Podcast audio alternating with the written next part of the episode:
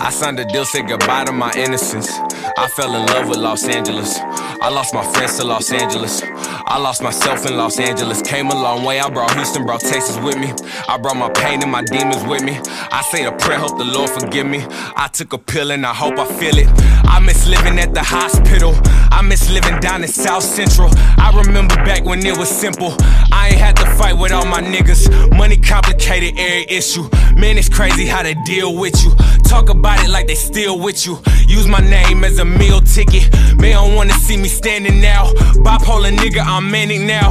I want more shit in my bank account. I want my granny a bigger house. I grow more hungry like every day. I feel like God in a scary way. All of these sins that I need repay. I need to find me some different ways. I signed a deal, said goodbye to my innocence.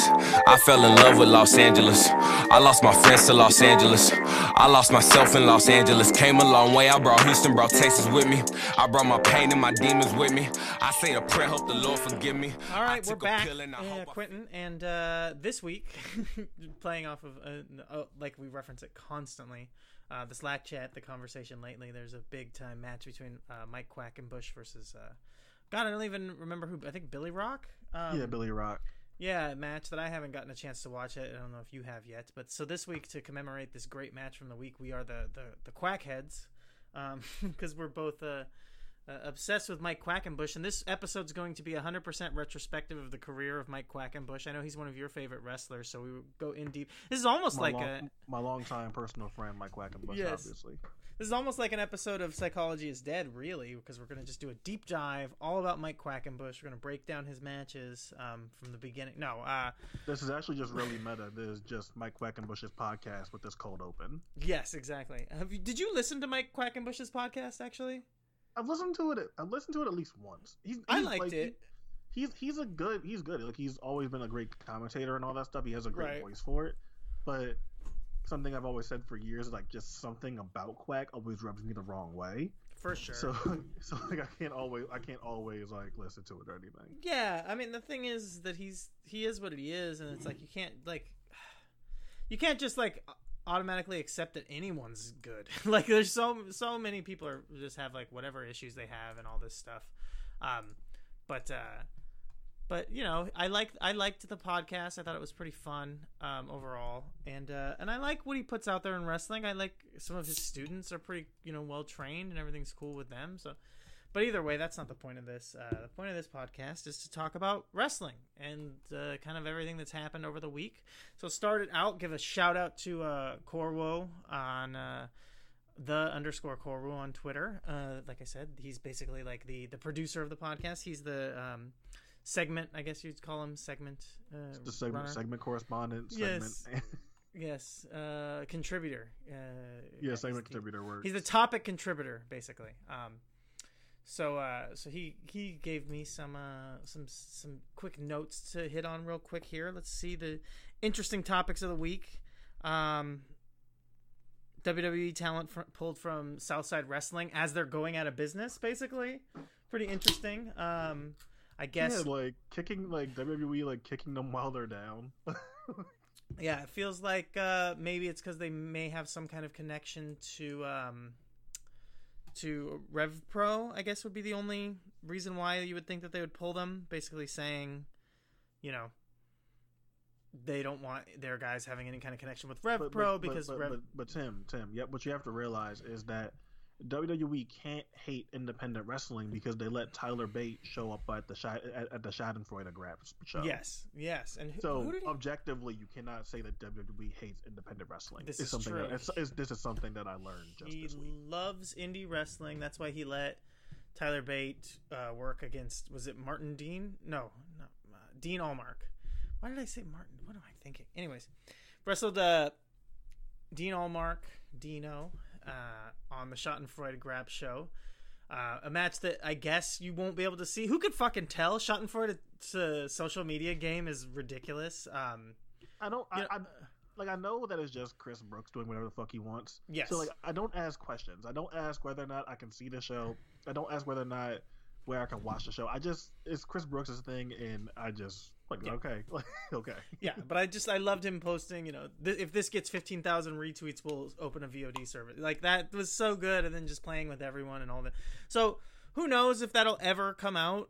It, it probably will. It feels like they're joking, like it's a joke with saying that it's never going to come out, but who knows? Um, I mean, Fight Club Pro recently pulled their stuff from Vimeo. They're not even on Vimeo anymore, like they were for a long time. So who knows if if it'll ever come out? Um, either way, yeah, that, that Tyler Bate, uh, Tyler Bate being in, sh- in on the Schadenfreude show means that WWE and and UK wrestling are all still They buddy buddy. The good guys, obviously. Yes. Um. It's so fucking weird. Like, why do? How come every single time you just like try to like people try to find something to say? They look WWE not that bad. Like, like why? Yeah. Like, why are we so like thirsty to find like something to be like? Yeah, they aren't completely like terrible, tyrannical, uh, like outright monopolizing like several independent wrestling scene dickheads. Like, I like I don't know why we try so hard to avoid coming to that. yeah, and what like yeah, what are you getting for white knighting for WWE? They're not gonna give you even You a discount a- on the you network. don't get a single thing for this. Yeah. you know, I mean, just uh yeah. Um.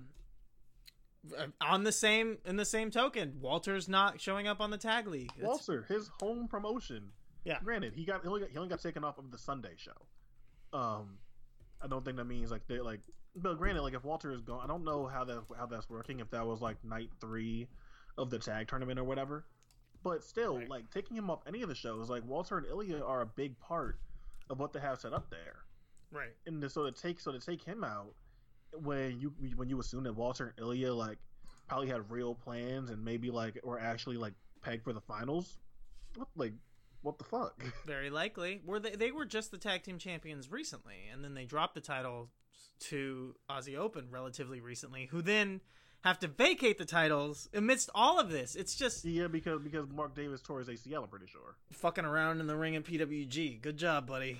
Like, ah, not even on the show. He didn't even make it onto the fucking show. And you, That's such you a bummer. In, you bring in David Starr and Eddie Kingston, like maybe so you could tie up the loose end of whatever like Starr and Walter tension that you had going on in WXW, and you like again Walter isn't isn't like might not even be there anymore. Yeah, yeah, it's a bummer. It's definitely that is definitely a bummer to see happen, um, for sure. And it definitely throws everything up in the air. But it's also like, I don't know. Did you really? Were you excited about Tag League this year? Because I really wasn't. I mean, no, but like I was gonna, like I would, like I would have watched it. Like it's a whole bunch of Right. quality wrestlers in it, and like it's the same way I feel about the Super Strong Style 16. Like I might not be Right. excited for it, but it's good wrestlers, and like Which I finally You have- watched. like you like you have to be outstandingly bad at dealing with anything related to pro wrestling in order to fuck up having like 16 great pro wrestlers in one tournament or Right. mostly great 16 like mostly great pro wrestlers in the tournament and the same thing applies for this like it takes an, an outstanding level of incompetence to fuck up having like again like 20 something good wrestlers in this tournament all in your all in your promotion for the weekend so right. I wasn't I wasn't excited for it, but like shit, like Walter and Ilja are great wrestlers. I would have liked to see their tag matches. I would have loved to see them versus David Starr and Eddie Kingston. So like I, I- I don't I don't even know at this point, man. And if there was a wrench into this whole idea of like, well, Walter clearly held out on WWE so he can get the sweetheart deal, so he can still he can do the NXT UK stuff, but he also gets to do WXW. And very clearly from how that contract seems to have worked, WWE still has priority over anything that Walter does. Right. So we can talk about how well he's still gonna he's still gonna work in work in his own promotion and he didn't abandon them and all that stuff. Well, very clearly, like WWE has the control over what his priority is. Yeah, no, exactly. He's and he's I mean he tried to do damage control and tweet out that it was his personal choice or whatever, which is I don't know. I don't know. That's just so cucked, honestly. Like uh, not even I can't think of a better word to use for it, honestly. Like he's fucking blaming himself for getting pulled uh, by WWE obviously. Again, that's fine, whatever. Um and then yeah, the tag team champions vacating the titles. I mean, the tournament is always for the titles, really, but now that the champs are out, and then I don't know. I don't like replacing personally. I don't like replacing Davis with Lucky Kid and just having Kyle Fletcher, Mark Davis tag team um, in there in the tournament. I get why you would do that. Um, like you know, just because it's an easy fix or whatever. But it's annoying to me. Um, I was watching. The, I don't know if you've watched any of the Turbo Graps uh, tournament, but uh, I I was thinking about it. I'm just like, of all the pe- fucking people to fly back and forth for Bola weekend to come out to be in your tournament, lucky kid. What the fuck was Black Label Pro thinking? I mean, they did Orange Cassidy too, but that made sense because he was the IWGP champion and he literally dropped Yeah, yeah, Lucky Kid's a real a real left field one, but that's why like the Turbo Graps field was like a, such a fun thing to look at on paper because like wow, this is like a really fucking weird thing that's going on. Yeah, but it was just like you basically because the Saturday there was no PWG show, you could have done that with any wrestler that was on the PWG on in Bola. Anybody. They could have picked anyone. But Lucky Kid for some reason was the one that they just had to get. Um but yeah, that was really interesting. Like I said, finally watched Super Strong Style 16. I'll say some good stuff in there. Um, but to say, like I told you, like there were a lot of Yeah. good matches in there. There's Yeah. some things I'm like, you know, could have like I think could have been better, but I, mo- I mostly like the wrestling. Right. I, I've I've really started to not be a huge fan of the the format, uh, the way that Progress does tournaments, especially this now. It just doesn't work for me. Like stretching this tournament across three days when you really don't have that many you know tournament matches so that by the last night you're basically only having like three tournament matches and and this year doing the the three way thing i thought was kind of i don't know was a little bit of a cop out whatever um I would honestly say that Devlin and and and uh, Fletcher was my like favorite match of the tournament. Um, so yeah, That's really anyways, that's that's that's interesting because like I thought that was the least of Devlin's tournament run, and that was Wow. a really good match. But like I thought Devlin versus O'Reilly was excellent, and I thought Yeah, Devlin versus Starr like that's Devlin and Starr is one is probably like my top fifteen, top twenty matches of the year. I think I liked their OTT match more, but I can definitely see where you're coming from. It was really I think- really good. I think I'm in I think I'm in the minority on liking the Super Strong Style sixteen match more. the most okay, yeah, I, I can't blame you. I could see it, and I think that Devlin was easily the star of the tournament. Honestly, Oh yeah, Um, totally. Uh, yeah, that's that's something that's been real prevalent with Devlin this year is that he might not have the volume of some other guys we might be, we might be considering as like wrestler of the year caliber caliber guys, but Devlin has the quality that like Gresham and Zack and like Hiroshi Tanahashi or whatever like have for me on their best days. Is that when I'm watching them, it feels like holy shit, I'm watching the best wrestler in the world. Yeah. no, no, he definitely yeah, and, and Devlin has that in spades now, which is something crazy to say about Devlin when when I'm first getting exposed to him in early 2016. He's a really good worker, but like clearly something was missing, and like the rapid improvement is is just insane. Yeah, I I love the like kind of little boxer thing that they've added to his kind of character in OTT, um, and his character work also has been fantastic this year. so he stepped not, that up also. Not just, not, not just forced boxer stuff too. Like he's actually really good at throwing Yeah, these yeah. punches. It's not. It's not like they just like, all right, we're gonna make you a boxer now. You're gonna throw this like four hit combo. Like no, he looks like he genuinely practiced it and got really good at throwing those punches, and he does it really well every single time. Yeah, it's. I mean, it's it's reminiscent of what I had said about Tyler Bate, where he was doing that kind of tight, like kind of boxer style, like actual tactician style boxer punches in wrestling that I thought didn't work as well for Bate, but Devlin really pulls it off. Um, and yeah, it's it's smooth, looks good, and uh, and the character work is fantastic. That interview thing, that, clip that just went up on OTT. Uh, I don't know if you got a chance to watch it yet, but on their social media they posted an interview. The interview the substance is really good, but you can see the difference of the the production quality with the uh, with the old video guy being gone. Who I guess he got scooped up, I think, by WWE. Unfortunately, um, it's just such a bummer. I mean, but that's it. I mean, WWE is pretty smart at this point. They're not just grabbing talent like in ring; they're grabbing all the Oh, they're grabbing they're grabbing everything. Yeah, they're just they snatch it as soon as it gets any kind of play, and it's pretty. It's really shitty for me, but it's a smart business strategy. Honestly, I mean, you know, what are you gonna do? Um, speaking of smart business strategies from WWE, on the same note, the first week that uh, that NXT AEW go head to head on cable television, WWE NXT limited commercial breaks. Um, to uh, to basically not give people a chance to even flip ch- the channel to the other side. So I just I just can't help but like laugh at, at, at this Right. shit. You know what I mean? Like, at, at some point when you're like as far into wrestling as people like us are, certain shit just like you kind of get numb to and you just sort of like laugh at. And Yeah. this clear sort of like predatory, we're gonna go head up with them because we feel like it behavior. Like it's just it's just really funny.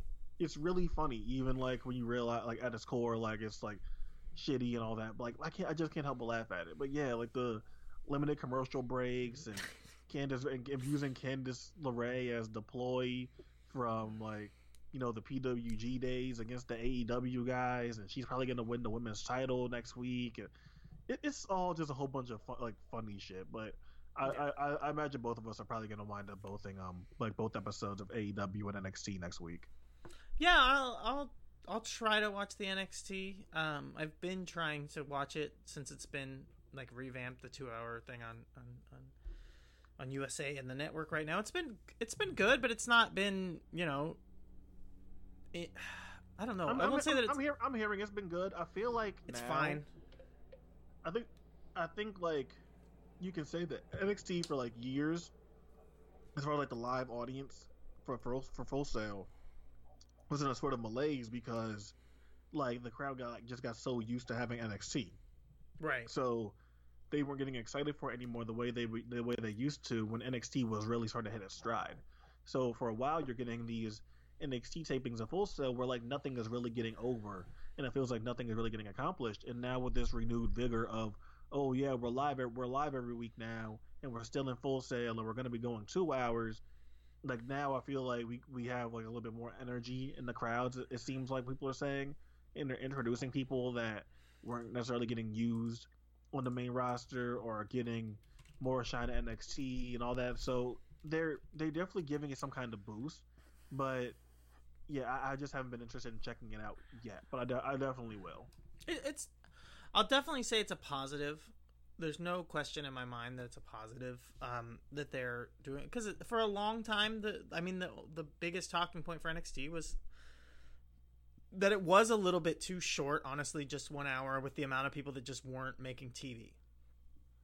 And hopefully they can do a good job of not doing, you know, a lot of overkill and just kind of showing off a lot of people. Clearly, um, Cameron Grimes, Trevor Lee is a big focal Mean point for them right now. mean Tiny Hat Man. Yes, the tiny hat man. He kind of looks like a character out of that Will Smith Wild Wild West movie. Why the fuck is he wearing that hat? I don't know, man. I don't know. Who's, I I really want to know whose idea the vest and the hat was, because I don't It's- know what is he aiming for here. it's fucking it's just so it's so random and weird looking and it just doesn't make any sense and it's like like it's not it's like it's not even like a oh get this goofy shit off my screen like it's not even like that kind of thing it's like yo why is he wearing it? Like what is the point here? Yeah and it just looks so just so placed. Like it's just there. It's just stuck on. It's not you know it doesn't it feels like you just take took the same trevor lee from cwf and then for some reason you just like drew a hat and vest on him. It doesn't feel integrated into him in any way. It doesn't make any sense. So it's very odd but uh, he seems to be kind of a, a project for them right now as someone that they're interested in uh in, in in putting some steam behind we'll see how that goes um, unfortunately, I'm already hearing, you know, the WWE fan crowd are, are, from what I'm hearing, are not super into him and not necessarily seeing it or getting it yet, which I can understand because what he delivers is not what they're really getting to show. Now, Trevor, I mean, I've argued the year, you know, 2016 when I had Trevor as the wrestler of the year, basically. Um, not basically, I did. Um, part of my argument was his kind of utility and his ability to fit a lot of different roles and do a lot of different things, which he can. But his best stuff is not what he's going to deliver here in NXT, unfortunately. And I can definitely see people who have heard about Trevor Lee and heard psychopaths like me saying that he's the rest, the you know, best wrestler on the planet for years now. Um, that they're gonna see this and just say like, "What are you talking about?" and like kind of get turned off by this guy. Like he's not that good because he's they're not getting to see him deliver what he is actually the best at. You know, so he's been obviously a focus for them. Um, so yeah, uh, let's see other big stuff over the past week. Uh, shout out three two one battle. They ran the Rebel Girls tournament. They do it uh, every year now. It's one of the better weekends for them. It's it's they do two shows. Um, they do their normal Friday night show like they would every other week, anyways. Um, that is was a battle of the sexes. It's usually in that vein. There's a lot of intergender matches. Um, I did not get a chance to watch all of that yet, but I've watched a couple matches on it, and it's always fun. But I did watch all of the Rebel Girls tournament. I skipped the non-tournament matches just for the sake of time, um, and I'll give a, a a big kind of go out of your way to check it out to anybody for the uh, Kimber Lee versus Bambi Hall match. Um, was the best singles match on the show. The, the four way final was fun, but it's a you know it's a four way and it's it's it is what it is. It wasn't bad, but not necessarily something I'm going to sink my teeth into. But Kimber Lee and Bambi Hall, Bambi Hall is I've, I've described her as kind of like um I won't say, but like you know maybe like a slightly like toned down. Slight B version of like a Jordan Grace type character, but she does have her own personality and her own thing. But like big bruiser type, Kimber Lee has really came into her own recently coming back into the indies as kind of having a similar role. So those two just kind of went at it and was really having basically like a hoss fight. Um, and they just kicked the shit out of each other. Bambi hall again someone who should be on people's radar from 321 battle. Some, people are starting to break out a little bit from 321 battle. Obviously dan makabe we've talked about him enough but sonico getting a tour into japan um, so some people from 321 battle are getting around a little bit more and, and maybe bambi hall will be the next one that people should pay attention to um, otherwise, uh, did you happen to check out the uh, AJ Gray, um, Kurt Stallion, and uh, Paco title match for Glory Pro? No, I didn't. I didn't get around to that, but I saw that AJ Gray won the Glory Pro title. It looks like so. So I'm probably Yeah. gonna give it a chance. Yeah, that made me want to check it out. I'll definitely recommend it. I, I thought it was pretty good. It's interesting. Paco, AJ Gray, I think is both guys guys that me and you both are fans of. Uh, not both of us not huge fans of Kurt Stallion, but good stuff here. AJ, AJ's really coming into his own, man. I mean, I think that putting the title on him here makes sense. Um, he had a kick-ass match uh, on the TurboGrap show against Jonathan Wolf, another guy who's on the upswing in Jonathan Wolf. So AJ Gray is a guy that I think AJ Gray is already in that like you should be talking about him. Me and you have mentioned him a couple times on this show, but he's really a guy that's like right there. Like I think if you're not following what he's doing, you're kind of really just I don't I just really don't know how seriously I take your kind of commitment to caring about wrestling in general. Um, just because he is he's becoming a guy. Um, he's just ready to break out and be a star that more and more people are talking about. Jonathan Wolf is just a step below that in the in the level that AJ Gray was just a little bit ago, where he's going to break out too. So AJ had a big ass weekend. Talked about last weekend, Alex Zayne, or at least I did a little bit. Felt like Alex Zayne came out of the weekend feeling like the biggest star in wrestling, fastest rising star in wrestling, or something. I mean, shit, like he was on every fucking show and having a killer match on every show, but. AJ Gray just underneath that, and maybe not as flashy, maybe not getting as much talk, but he had a big badass weekend last weekend. So you know, go check all that out for sure. Um, is there anything else? Is there anything from you that you've seen or you wanted to give a shout out to from this past week? Oh no, I, I plan on doing like a lot of catch up and uh all that for stuff that's uh European and uh American all like like I think there, there was some Jordan Breaks match that was getting thrown around on YouTube and all that, so I want to get around uh doing Yeah. a big YouTube catch up and getting all that getting all that stuff re-upping on IWTV and going through and seeing what I've missed in the la- in the last couple of weeks or anything. But yeah, like I said, it's I said for people like us that aren't like super big on like the car on like big mainstream wrestling, it's been quiet for us. Like for a lot of people, it's like, oh man, AEW starting up, and oh my god, NXT is two hours now, and and, and all that. So they're really excited for that stuff. Paul Heyman is in charge of Raw, and Eric Bischoff is in charge of SmackDown, and that's and, and that stuff excites them. But for us, that isn't really it, and we're not even like huge like huge New Japan people in the first place either. So like for us, we're like you know just all right, well, we'll see what happens because like that's how it is in the last quarter of the year for like large scale independent wrestling. Like it gets sort of quiet. So like right now, it's just me kind of like letting stuff pile up and then eventually like getting everything. Right. Was that the uh, Jordan Breaks versus Connor Mills from Riptide that was on YouTube? I think maybe, Uh, or is it maybe maybe I'm not maybe I'm not sure. Jordan Jordan Breaks is a guy where like pretty much like all of his matches are on YouTube. So like Yeah. and there's like a new there's like a new one like all the time popping out that people are always like you gotta check this one out. Right. He's. I mean, he's getting good, and Connor Mills is a guy who's getting really good too. Um, Connor Connor's been good for a really long time, Yeah. but like him and Maverick Mayhew sort of sort of got phased out of progress in a weird Mhm. way.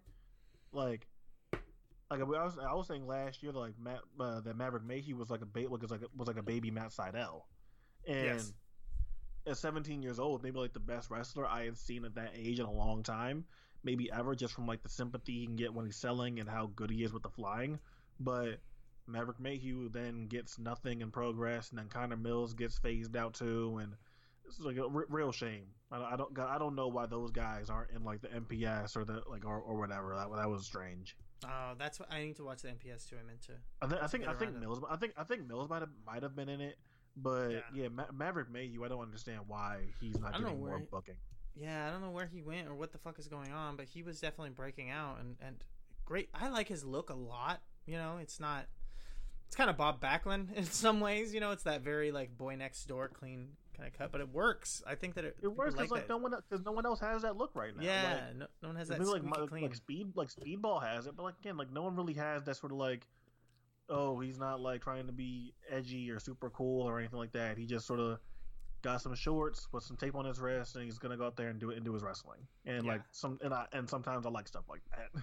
Yeah, but that uh, that Jordan Breaks versus uh, Connor Mills match that, from Riptide, I watched that on YouTube and really liked that. And Jordan Breaks getting a match with the with Dan Makabe coming up pretty soon. That's going to be interesting. yeah, that's really really interesting, and I think that's Yeah. gonna be great. yeah, that's going to be a lot of fun. Um, I guess I almost forgot to talk about it just to to mention it. Uh, Nick Gage Invitational Tournament happened, which is. Man, there was a couple years a little while ago where the Nick Gage tournament, tournament of survival, those were like some of my favorite shows of the year. But this this uh NGI sucked. I mean, fuck, like it was it was bad. I don't like the truncated tournament style like this. It's it's you know four three ways and then a four way final, so it's really only two rounds. It's really quick and and I I heard someone talking about it and they were saying like oh you know a deathmatch tournament you want to get through it quick because people will get injured or whatever, so it makes sense to do it this way. But you really lose a lot. I think when I think of a deathmatch tournament, I like that multiple rounds. I like going deep, and I like seeing by the finals that you got two guys. Usually, I would prefer it comes down to two people who are just have been through fucking hell and back. You know what I mean? That's what that's the whole point of a deathmatch tournament. Really, to me, is is by the end of it, you the, you know it, it's kind of that that big Japan style psychology of deathmatch, which is the survivor. The winner is not really a winner. He's just someone who survived the most fucking punishment. So truncated tournament format um a lot of no like not even nobodies but like a lot of people who just really don't have much to them. A lot of people who feel really forced into a deathmatch setting and don't really feel like pure deathmatch wrestlers just showing up. Honestly the best match on the show was the four way that included gringo loco. So i mean shit that tells you how good the, the show was if i'm telling you that the best match had gringo loco in it because he's one of the Hey, guys look, just... i'm about to say, hey, Gringo Loco is good.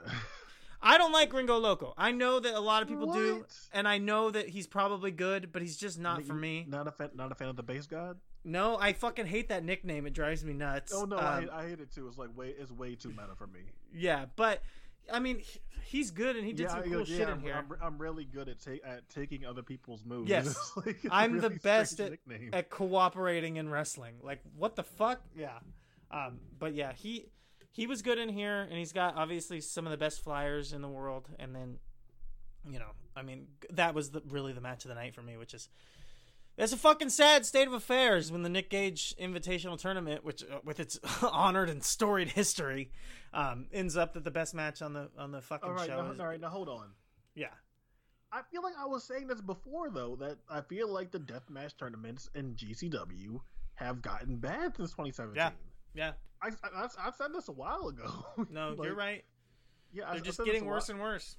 yeah, like I, like I said, like they're doing really good as far as like everything else.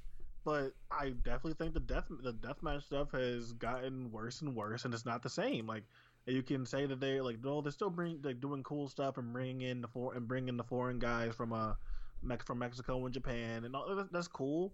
But like at the end of the day, like I feel I just it doesn't have the same energy, doesn't have the same feel. The matches aren't connecting the same way, and I feel Yeah. like that's been evident since last year. Yeah, and it's interesting to see because it's honestly the epitome of what people say. You like, you do something flashy, you build your name on something like blood and guts, you get a lot of attention by doing all this crazy stuff, and then once it's viable, you knock all that shit off, and then you go more into just bare bones wrestling, and it's like it couldn't be more blatant that that's what GCW is doing. Like now that they're got the attention, now that they are established, they're not treating the deathmatch stuff as important as they used to and not putting as much effort into it being kind of the focal point of the company obviously. Um, they've got they've got a show coming up in LA that has a terrible fucking name um, and uh, and the art and everything just being a knockoff of, of uh, the slime lab, lang, ugh, slime language it's a complete album. knockoff. Like I don't even Yeah, understand what the like what the it's literally the slime language like cover, cover art. yeah i know it's fucking disgusting really i, It's I hate really- it It's it's really it's, like I like I was killing like BLP for their show names and like the joint show name between um GCW and BLP was like the two cup stuff, and I already said my piece on that. This one's like really fucking blatant, and the thing Yeah. that bothers me about it is you know like the audience that like GCW caters to doesn't give a shit about rap music. So when they see that, like they're not like that, like that's they don't care if they stole it from somewhere or if it's like a blatant knockoff or whatever the fuck. Like they're just gonna roll with it. And for me, I sit here and it's like, like one, like it's a dumb name because it has nothing it has nothing to do with anything. And two, that's like a complete knockoff of the cover. right Like I don't, I don't, I don't, I don't, I don't get it. It's and it's too- re- really, really fucking annoying. It's over the top. And you know what it is it's that that crowd and i hate to do this because it's like armchair psychologist stuff but it's like that the crowd that's into the to gcw and into this and thinks it's cool like what they kind of i i assume that their like reaction to this is like oh yeah you know like those you know those gangster rappers which i think that they're the kind of people who still think of rap as being gangster rap like all rappers think they're gangsters which Tekashi Six Nine is not helping that cause right now with him being in the fucking news, rolling over on everyone. Um, but so they're like, oh yeah, those gangster rappers think they're hard, but really, Nick Gage, he's the real thug. You know what I mean? Like that's what they think of when they do like they're knocking I- off I- rap stuff. I, I pray to I pray to God. I pray that no one does a promo that's along those lines. It do, but I mean that's why they like it though. They they really do think they're like, oh yeah, you know those those rappers think that they're hard and all this, but the real hard men are the GCW wrestlers like Nick Gage. Those are so they can take their stuff and they won't do anything about it because we represent Oh, the real now- hard. Now, you're like now you're like putting like oh other yeah, shit uh, other like other shit in my head and like I, I like I, I I got really really hope that's not what the idea is here because then it gets into like other like coded language and all that. Oh, shit. Yeah. like like a way that's Oh, yeah. way heavier discussion. no, I know, but but the show has a match that I really want to fucking see: Jake Atlas versus Nick Gage. I really want to see that match, and it's like it's gonna be here in LA. I kind of feel like I should go, but I can't bring myself to buy a fucking ticket to a show called Slime Language with the fucking knockoff from the album as the art and and it's GCW. again, like, it's, it's more like it's more of that shit where you like just go like go with something culturally because you think it's cool or looks or looks cool. Slime language is gang shit. That's gang Right. related stuff. There's a there's a reason why Young Thug is calling it that. There's gang stuff behind that. And you're just going in going in and taking it because like what's your reason? No, well Nick Gage is N- is MDK. So like uh, get Mhm. that dumb shit. Like, get get that dumb shit out of here, man. It's like you could have done anything else right. anything else but you take but you take something that has like a deeper different meaning to it a more serious meaning to it and you attach it to a dumb pro wrestling show it's it's weirdo shit Right, and it's the show is in LA. They don't do a lot of shows in LA, right? Like in general. So this is uh, pretty dumb. But could you not have like picked like an LA artist and done like a knockoff of their shit? and anything off like like, like something based off a la movie like Nip, you could have done Nipsey Hussle. I mean, no one has done it, and like he's a big fucking deal in LA. you could've- Do a Nipsey Hussle.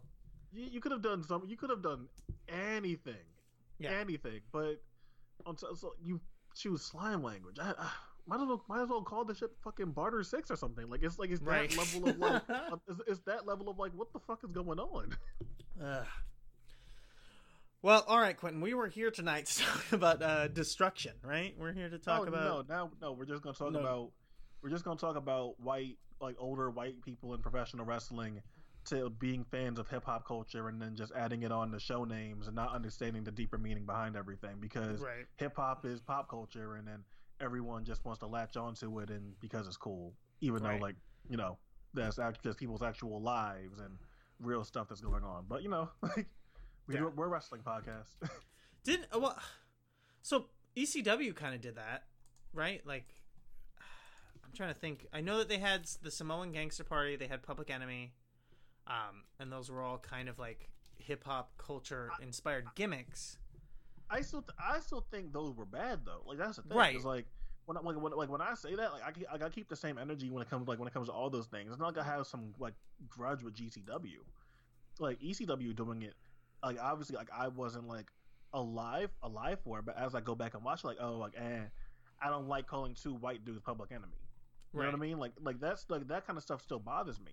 So when I say like yeah GCW like like GCW and Black Label Pro should chill with shit like this, like I felt that way like going back to like ECW being the first ones to really do this kind of thing, like Right. calling two white dudes public enemy. Like Yeah, no. come on, come on now. that was ridiculous. But see, what they like I said, like I can I have these examples of of gimmicks, especially tag team gimmicks, where they kind of did this, but like they didn't they weren't naming the shows like you know like there's something different to me about like a gimmick even if you know how much like the the the person who runs the company is behind it like that you present like these are these wrestlers happen to be the public enemy which as ludicrous as it is that's one thing but it's like the idea that the company itself is presenting to you a product that they're naming this it just that feels like a, a like taking that even a step t- further There You know what I be a- mean? there, there better be a black wrestler on slime language, or I'm gonna have a real fucking problem. well And I, mean- not, I'm not even saying that to be funny. Like, No, if no, you're no. gonna sit here and, ta- and take from hip hop culture with no context whatsoever and just call your shit slime language, and there isn't a black wrestler on there, I'm gonna have a real problem with that. Well, shit. I'm, I'm actually. We should probably go through GCW cards and see how regularly they they book any black wrestlers at it's all. not. It's not. It's not very regularly. That's why no, I'm it's saying. Like, it's really not. that's why I'm saying. Like this. Look, they we're getting into a whole different, si- si- whole different um, bag of worms here. So yes. I, I hope to, I hope for their sake they have at least one person on there. Because if not, I, I can't guarantee that I'm just gonna like chill out. I might cause, a, cause a little bit of a, of a shitstorm on Twitter. I'm trying to I'm trying to look and see the last show that they did in L.A. and I don't think that they had. They, it was the gay it was the Gage and Arquette show. Uh, no, no, no. The last show they had in L.A. was the Gage and Jimmy Havoc main event, Masato Tanaka Oh. and Deppen show.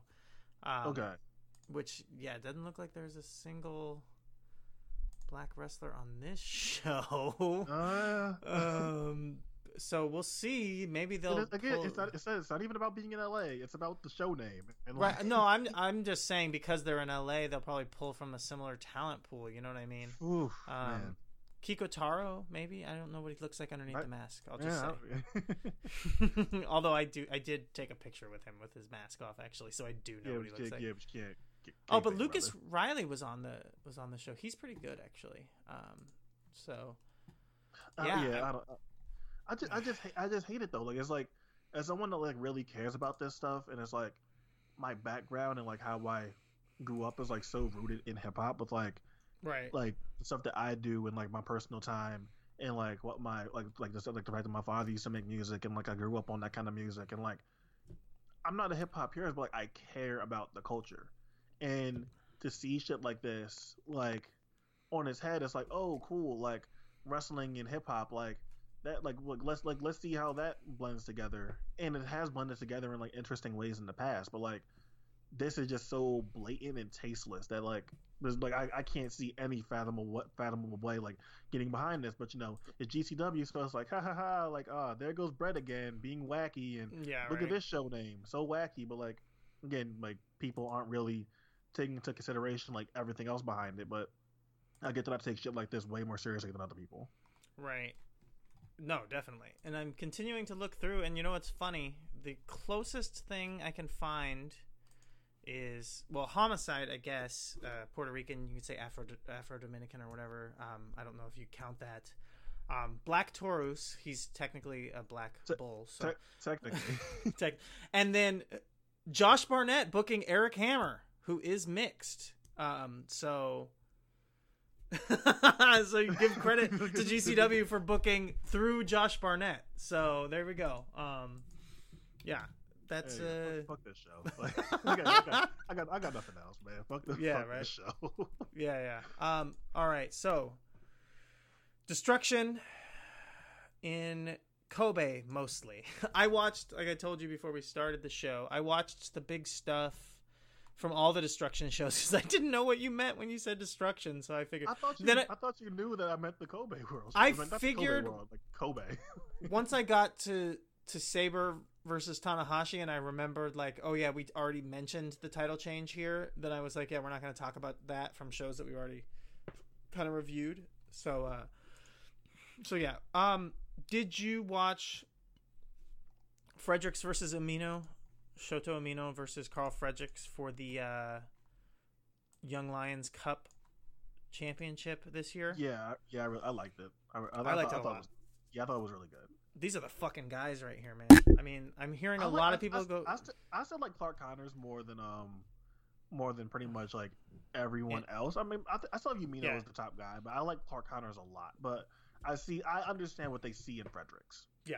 And Fredericks is a guy who I've seen a ton of because because he's got the connection through Reno. Um, so like the Reno Scum guys, particularly. I think he actually trained with them. Um, he used He, to look, he, he looks like one of those guys. Now that you like, now Yeah, yeah. really piece it together. right. He uh, yeah, he trained with those guys, and I'm trying to remember. He had a tag team that was like Reno over everyone or something. It was like basically that. Um, with a with another guy who was pretty good too. It's a, it's a bummer that that guy um is not uh didn't show up in the same gym and is getting or didn't show up in the LA dojo and is like getting a chance or whatever. Um, yeah, it's uh oh actually no. Um, but uh but Fredericks, I've seen him uh, like really a ton at this point. Um, and the way that he's coming together here and the way that I'm starting to hear people like really yeah it was actually Reno over everything and it was a guy named uh, Striker. Um, that guy that he's got a good look works really hard too. Um, but uh, the way that everyone's kind of going crazy for Fredericks, I'm like, I'm happy for him, and I do, I have thought he's good for a long time. Um, I was thinking people were being a little bit overblown on the way that they were reacting about him, but then this match here, I think in this context where you think of him as a young lion, unlike where I think of him as someone who I've like seen for a long time, not you know super long, but already have seen him a ton and, and seen him for a while. It was kind of like, oh, you know, he's good. But if you think of him as like a, a young lion upstart who's just putting it together, then yeah, I can definitely see why you would think like, oh, this guy's got everything. He's gonna put it together. So, uh, really cool matchup between the two. Umino getting busted open, uh, bleeding out of the nose was pretty. You know, adds a little bit to the match, like we talked about before. You add some blood to the match, and it's automatically gonna get a, a at least a star and a half bump. Um, so yeah, this was this was really good and, and had a really nice back and forth and good fundamentals, but it was something that I was thinking about, like compared to Young Lions from just a few years ago. Like they did a lot more than Young Lions were allowed to. Even fucking like Jay White and David Finlay didn't really do this much as Young Lions. You know what I mean? So the Young Lions style is really getting updated to match just the way that everything is kind of getting turned up and toned up um, more and more. So unfortunately, I think Buddy Murphy is not going to have a, a very good go of it when he, you know, gets fired from WWE and actually goes to New Japan because the style is going to be too much for him now. He he he doesn't like all these moves, you know. um, the only other thing from the undercard that's worth mentioning, I guess, is the continuation of the uh, Suzuki Liger feud. Um, in the in the big what is it was it a four was it an eight man yeah eight man tag um, with kind of the New Japan Army versus uh, Suzuki Gun, and uh, people had been talking about this happening, you know, a little bit. I think I remember people hinting towards it. Return of Kishin Liger against uh, Taichi because it would make sense with the the connection between Taichi and Liger and the past um, that they have. But uh, it's coming out here to avenge uh, Liger's one loss in a shoot fight against Suzuki. He has to bring out the big guns. Um, but he pulls off the mask, he rips off the leotard, and this doesn't look like Kishin Liger. You know what this looks like? This looks like the dang Joker. Liger's out here, and he's the god dang Joker at the perfect time when everyone loves the Joker. I'm telling you, Joker is having a cultural moment right now, and he's even showing up in New Japan. Uh, what did you think about uh, Joker Liger showing up here? um, I mean, it's cool. Like, like I, I, I think Liger and Suzuki could have had could like could have a really good like straight up match, but again like Liger's older, Suzuki's older, and I think this is something fun to do for the audience and all that stuff, and I, th- I thought the angle was cool. It really just like the crowd was super into it and everything, and I'm excited for what they do at King of Pro Wrestling. Um, I don't know. Now it's a little weird though because you get Suzuki, the, the Suzuki match happening at um at King of Pro Wrestling. So now it's like, what does what does Liger do at, at Wrestle Kingdom now? I I I, I, re- I really am confused, but I think that's something like you just have to wait until like November or something to really see what's going to go on with him because now it's like, okay, well, the Suzuki thing is off the table. Maybe. I mean, it'd be crazy if they continue to stretch this out because it feels like basically this has been set, or at least people have thought that this is set that that's going to be the match at King of Yeah, Pro Wrestling. Yeah, yeah I, I thought they weren't gonna do this. Like, so clearly they're touching on this, and this is like this. That's not the Wrestle Kingdom plan. So now I'm just uh, curious on whatever they wind up doing with that. But uh, yeah, like I, it was it was cool for sure. Yeah, the angle kicked ass. I mean, the crowd went crazy, and uh, and it it. I mean, Liger does. He's done this so infrequently that it definitely stands out. You know, um, and I wonder, you know, because I don't, not following it, and I don't, you know, know Japanese enough to hear what's going on. But I do wonder if they play off of any of that history. I mean, I mentioned it, but Liger, you know, had a shoot fight with Suzuki that was kind of embarrassing, honestly. So I wonder if that plays into this in any way, really, in the way that they're building it. I mean, these guys do have history with each other. Um, it does feel like a long time. It feels like it, it honestly feels like this feud has been, you know, predestined to finish at Wrestle Kingdom for too long already. And then now you're having the match at King of Pro Wrestling, and it feels like, can you really stretch this out till January? I mean, it's not that long from now to get to January, but it feels like how can you keep it hot that whole time with really what what's essentially like a mid card feud with Liger? Yeah. I don't know. I feel like Liger's retirement deserves better. And there's still the idea that he might wind up like getting some kind of title match versus like I don't know, whether like Ospreay or some send off match versus Tanahashi, an Okada title match on the first on the first night of the of Wrestle Kingdom, like something like that. Like, oh, El Phantasmo. oh fuck. I mean, it it could it could kind of make sense. El Phantasmo was calling him out, Yeah, and it I don't know. It could kind of make sense. I mean, and and they and they clearly do like El Phantasmo. So yeah, and it could be why he said something so fucking stupid about you know calling Ospreay like he had Asperger's or whatever. Um, or that what did he? Is that what he said? I can't remember what he he said. called, he called him the autistic assassin. Yeah, which it's like I could definitely see if they're like go out there and you know get some heat because we're gonna build up to a big match with you and Liger for his retirement. That he was like super excited and was like trying to say something that would be edgy and get you know a lot of heat. Um, Didn't even get heat, just like confuse everybody. They're just like kind of just piss they're just everybody like, off. What? Yeah, but it Um, doesn't. okay, but here's the thing, and I I sh- I really shouldn't even say this, but it does play off of or make sense with the fact that Ospreay has implied on social media that he's got a giant dick. So I'm not, you know, I'm just saying it's it might be true is all I'm saying. Um, did you watch uh? Did you watch the Lij versus Chaos tag? Uh, no, I did not. Uh, Okay, well, it, it wasn't imp- it wasn't important. It was just Bushi, Evil, and Sanada, and they faced Okada, Eagles, and Ibushi.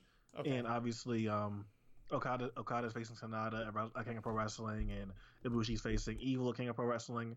So like they're just pairing off there. But I I really I thought this was really fun. Robbie Eagles adds an interesting dynamic to these uh um build up tags. Uh, Eagles is one of the best wrestlers in the world that doesn't really get these chances in New Japan. So it was it was it was really fun to see him in there with guys like Okada and Ibushi. and But, that was uh, Oh, go ahead. Well, yeah, like, that was it. Like it was it was a fun match, but like nothing nothing more to say there. Well, that was the one, literally the one match that had Eagles in it that I didn't watch from any of the three shows, but just because of like time, I didn't get to it. But, uh, but yeah, I've the Birds of Prey act has really kicked ass. Um, and I've I, I really liked their uh, junior tag team title match against um against uh ugh it was a. why can't I It think was of, uh, I, I can't I can't say El- Ishimori. Yeah, I'm just having trouble in saying Ishimori. I was like having a lot of trouble just saying for some reason. I didn't even want to try to say it. Um, yeah, Ishimori and ELP um, was really good, and like I don't know, the Birds of Prey have a really cool vibe together. They're the matching gear and just Eagles really feels like something. Even though it's like I could definitely see if you weren't familiar with him, looking like he's kind of just like kind of being a knockoff of Ospreay, but he really uh, they really work well together, and they have like it's. I mean, their gear looks ridiculous, but it kind of works. And it, But, just- but even then, like, you know, it works because, like, we know Eagles' background. and We know how long Eagles has been wrestling. Like, Os- like Ospreay as like the as like the top guy in it, and Eagles is sort of his junior and protege. It it works. Like even Yeah. if we know what Eagles' background is, like just the optics of it, like work. He feels like Ospreay's underling that has like a lot of potential um in him, and like I, it, it works for me. Like, but like obviously Yeah. we know that Eagles has been around forever. Right. Yeah, and I, I really they're they're just yeah, their whole vibe is like awesome together. Their spots, everything is great. I just I would love for them to get a little bit more of a push, but I mean, hey, the uh, the Roppongi 3K are getting uh heavyweight tag team title shots, no? So like maybe there's You- going you, to you start know be what? You know what I think about? Like now is like a really bad time to like get into like the Ospreay and Eagles tag team because now you think about like oh shit, what if they were doing this last year and like the Young Bucks Right. were still around? Right. Yeah, no, I know. Um yeah. So uh so you come out of that. Um did you this was not even on the Kobe show, but did you watch the Kenta and uh Oh my god, what is wrong with me? My brain is just completely gone. Um Anyways, I'll, I'll bail you out, Ibushi. yes, Kenta Ibushi match. Yeah, yeah, I thought, you yeah, I watch- I thought, yeah, I talked about it last week. I thought it was like Oh, a okay, re- okay. like really, really weird match. Yeah, I I watched it and I was not a fan. Um yeah, not good It stuff. was, like, it was again like really weird. The structure of it, everything, just really fucking strange. I don't, I don't know what they were going for there. Yeah, and so I don't know how new this is, but I, it feels relatively new because it wasn't like from the second that he debuted in New Japan. But like the Kenta um, entrance video being like so reminiscent of Shibata really struck me on this show. Um, that it's like so, it's so clearly like that. I think that's part of the problem with Kenta right now in New Japan is like it feels like everything about his character and everything about his focus is he was just brought in here to feud with Shibata. And that's really awkward because Shibata is technically injured and not a wrestler, not even an active As wrestler far anymore. as far as what we know, yes. Yeah, so just to have this guy who's brought in in this entire I mean everything about Kenta feels like all he is here to do is to feud. So everything else he does feels so like kind of second, you know, just like is taking a back seat to the real focus is he's only here to feud with Shibata. Eventually that's going to happen and that's so everything else just feels like it's just like place setting and it's just getting in the way. And that's part of why this match felt really weird I think as well for me. Um, I don't know. So I guess we can go, we can get back to Kobe. Did Yes. you? So uh, you saw the you saw the top two matches on here, right? Yes, Shingo Goto um, was awesome. I predicted Shingo winning, obviously. Yeah, I, did- yeah, I did too. But like, I think we both both of us had a brain fart, and we didn't realize that. Well, Goto and Jay White are on the same card in singles matches. In the last time they were in singles in a singles match together, um, Goto beat Jay White. Right. and I think I think I think both of us just didn't put two and two together in that situation because now like now when you look at it and like how the show ended, like it makes sense why Goto was came like was like having a match in like one. Right. Um, I thought it, I they- thought it went a little bit. I thought it went a, I thought it went a tad too long, maybe like four or five minutes too long. But I, but I did really enjoy it, and it's just another uh, feather in the cap for Shing for Shingo's year. Where if someone said that Shingo was the wrestler of the year, then I wouldn't really argue with them. Like the people that say like that Ospreay is the wrestler of the year, I feel like aren't giving um, Shingo enough of a look either. Right. Because Which is easy to Ospreay- overlook. You'd be able to say because Ospreay's whole thing is, well, he's been great in every single tournament he's been in this year. And granted, like Ospreay has New Japan Cup and the Super J Cup tournaments that Shingo weren't in, but again going off the best of the Super Juniors and going off of G1, where arguably Shingo was the both was the best guy in both of those things. If you were Ospreay as a wrestler of the year guy, I don't see how Shingo isn't in your top five. And uh, oh, I guess that was technically last year. I was gonna say and Shingo was in Bola, but that was last year. Um, so yeah, because I was just at Bola, so I forgot that resets. That's how that works. Um, but yeah, I mean, I can definitely I I agree with you a lot there because I think that Shingo I think that Shingo's easy to overlook though because of all of the kerfuffle and the stuff that was going on with Dragon Gate and him getting moved around that he doesn't feel as established in his place so it it's easy to like not really think of of like where he is in the pecking order for quality which has been phenomenal this year I mean yeah I, I think I think you're right that if you're going to be saying that Ospreay is hands down, lights out, no question wrestler of the year, but then let's say you don't have Shingo in your like top three, then you're really just not paying attention. You know, you're just like you're kind of the lights are on but nobody's home situation where you just notice Ospreay for whatever reason and you're not actually taking in everything you're watching because Shingo has been right there. It's because you it's because you latch onto the narrative. Like let's be honest right. here. Like a lot of like a lot of stuff is like you latch onto the narrative, and once the ball gets rolling, you know you're like, oh yeah, Ospreay for sure. Like right. I'm not even saying that Ospreay isn't the wrestler of the year. I'm not sure that by the time we do the top 50 in December, that Ospreay isn't going to be my number one. But right. I like I like I feel like if I'm going to sit here and like have Ospreay that high, then like Shingo's like top 10, like yeah. like for sure. Yeah. So that so that's why I thought like Shingo in having like another match of this caliber to boast for his resume is like like like how much longer are we gonna act like Shingo isn't like one of those tippy top elite guys for 2019? Well, and I've heard people kind of try to make the argument that like part of it too is that Ospreay isn't just having great matches in New Japan, but he's having great matches other places, and it's like. in 2019, I don't know that that's true. Like he's had a couple had, matches in Rev Pro. In 2019, he has the Aussie Open ladder match, which I'll, I'll say is, is, a phenomenal match. Yeah. And if it wasn't for um if it wasn't for the they might be giants versus uh Violence Forever tag from Sup, that would probably be that would probably be my favorite tag match of the year. And, and right. those two are probably like one A, one B. Like I'm not sure I could pick one over the other. But he has that one. Some people like the A Kid match. I didn't I didn't like the Ospreay A Kid match and some people in the in the Ospreay versus Fletcher match was was good, but then you just like they veered off into like other like dumb territory that I was that I wasn't a fan of. Ospreay and Starr just shit the bed at Summer Sizzler, like right. So if, if your whole if your whole campaign is well, Ospreay has been doing it all over the world, he he hasn't. Like right. that's just fact. Like if this was your 2018 Ospreay case, then yes. And yes, honestly, yeah. if someone was saying that Ospreay was the wrestler of the year last year, I had no problem with it. This year, like it's all like just be honest and saying you're just going based off like New Japan because saying it's anything else is like Come on now. Right. Yeah, like he had the the the PAC match, which I thought was good. It's like he has a handful of Rev Pro matches that are okay. The the the, the tag from WrestleMania weekend, it was um, I think him and Tanahashi versus Zack and Suzuki. Like I, I like that. That was good. Yeah, that was pretty good.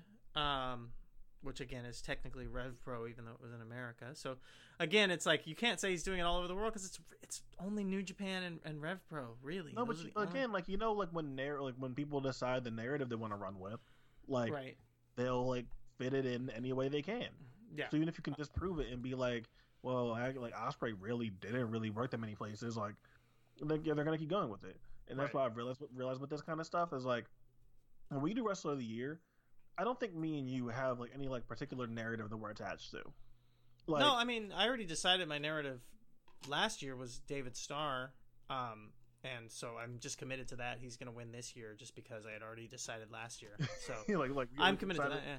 As soon, as soon, as we finish recording, yeah, David Starr's 2019 yeah, of the year. I'm like, well, he he really deserved it last year, so I'm going to give it to him next year just to be nice, because you know the Dan thing. Obviously, giving it to Dan Makabe was just because I'm co-opted by my friend. Clearly, so yeah, so you even know, though, even though Dan is like a even though Dan is like a top ten caliber wrestler, a wrestler of the year this year too. yes, exactly.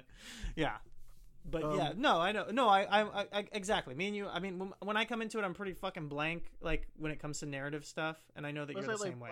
Like I know, like I, I get like the rappers like being like the Zack Sabre Jr. guy, but like I, I, I most of 2016 I was with everybody else that it was Chris Hero, and Yeah. and, and at one point I was saying that it was Trevor Lee. Right. Like I like like I, Which it I decided like yeah I decided like literally like fourth quarter like you know what I think I have to go with Zack. 2017 like I didn't come in thinking like oh yeah I'm gonna have Z- Zack Sabre Jr. as back to back wrestler of the year so when the wrestler of the decade comes around I can be like well Zack Sabre Jr. has been wrestler of the year two times in a row and I can't say that for anybody else like I don't like I don't have a plan for this. Well, And- and if you were if you were that craven and it was about building narratives, last year would have been a pretty easy year to give it to Zack again. Yeah, Zack was. I think Zack. You know? I think I had Zack at like two or three.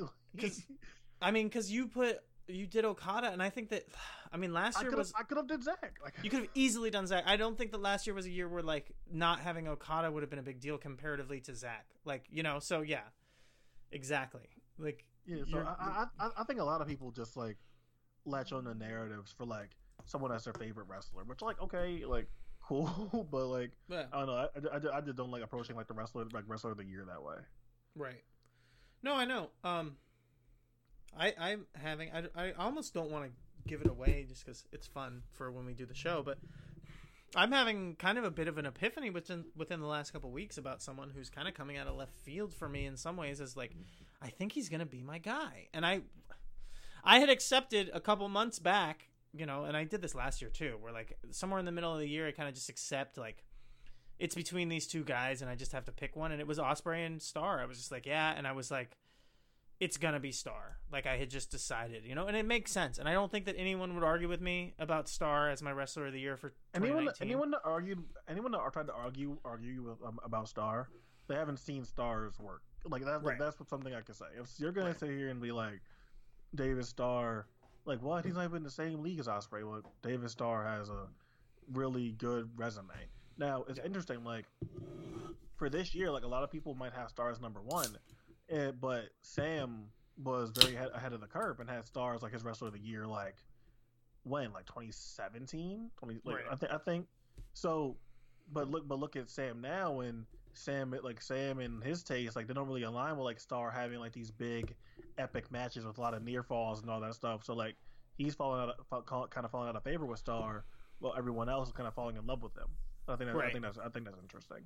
which is an ebb and flow kind of thing that happens. I mean, this is this was been a big year for Chris Dickinson as well, and I haven't heard Sam talk about him at all. But I could see other people having Oh, no, Dickinson oh, higher. oh, Sam did. We did the uh, the uh, the we don't know wrestling 100 thing. He, he mentioned he mentioned Dickinson, but we both Okay. agreed that like the reason why Dickinson is standing out is not because he's doing better, it's because well the scene's depleted. So Right. someone like Chris Dickinson has always been good, and anyone who watches Beyond always has known that Dickinson's always been good.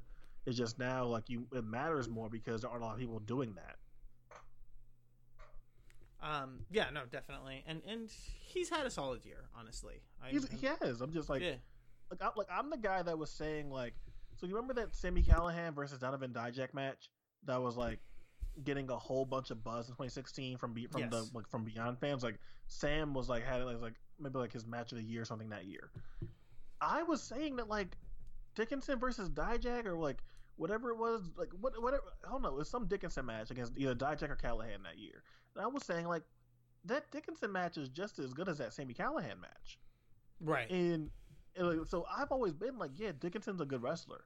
Like, I think Dickinson has like bombed or not stepped up to the plate a few times. I think something like like Dickinson versus Zack Sabre Jr. The one time it happened in Evolve, like that was like really bad and boring, and like it should have been better.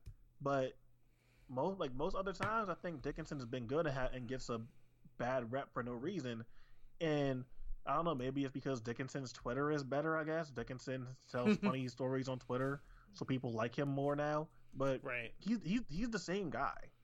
Well, I kind of talked about it last week, where it's that the edge, the edginess, similar to Bodum, but like with a kind of the the real sharp points rounded off or sanded down a little bit. Where I think that's part of it. I think that his his presentation of himself was a little bit more extreme, and I think that he's recently kind of come into being, yeah, like sanding off those edges and being a little bit more of a baby face kind of guy. And I think there's a certain segment of, of the fan base, there's a certain segment of online wrestling fans who aren't going to really like someone unless they think that they're a good person. They're not able to like a wrestler if they think that they're actually an asshole. You know, um, speaking of which, I mean, this is going off on a diatribe still some more, but um, ELP as this asshole heel working the gimmick on Twitter and doing everything has been kind of kicking ass. Like, I'm kind of a big fan of ELP's character. His in ring work is about as good as it's ever been, which is to say, like, fine. Um, I won't say that he's like bad, but he's definitely not the best wrestler, and I think that some of his stuff that like should be slick comes across a little sloppy at times. But his character work has been awesome. And I think that he's another one where I think that people overlook it because like I said, they want to think that he's actually they want to think that the wrestlers are actually a good guy and they're just playing bad guy and they don't want to believe that they're actually an asshole. But another guy who has a similar vibe um, in that the fans give a backlash to him actually being a fucking heel who gets heat is Jay White here in the main event of uh, Destruction in Kobe against Naito. Um, what did you think of this match? Man, I don't, I don't know. You could tell me if I'm crazy if I'm like in the Jay White bag or whatever, but like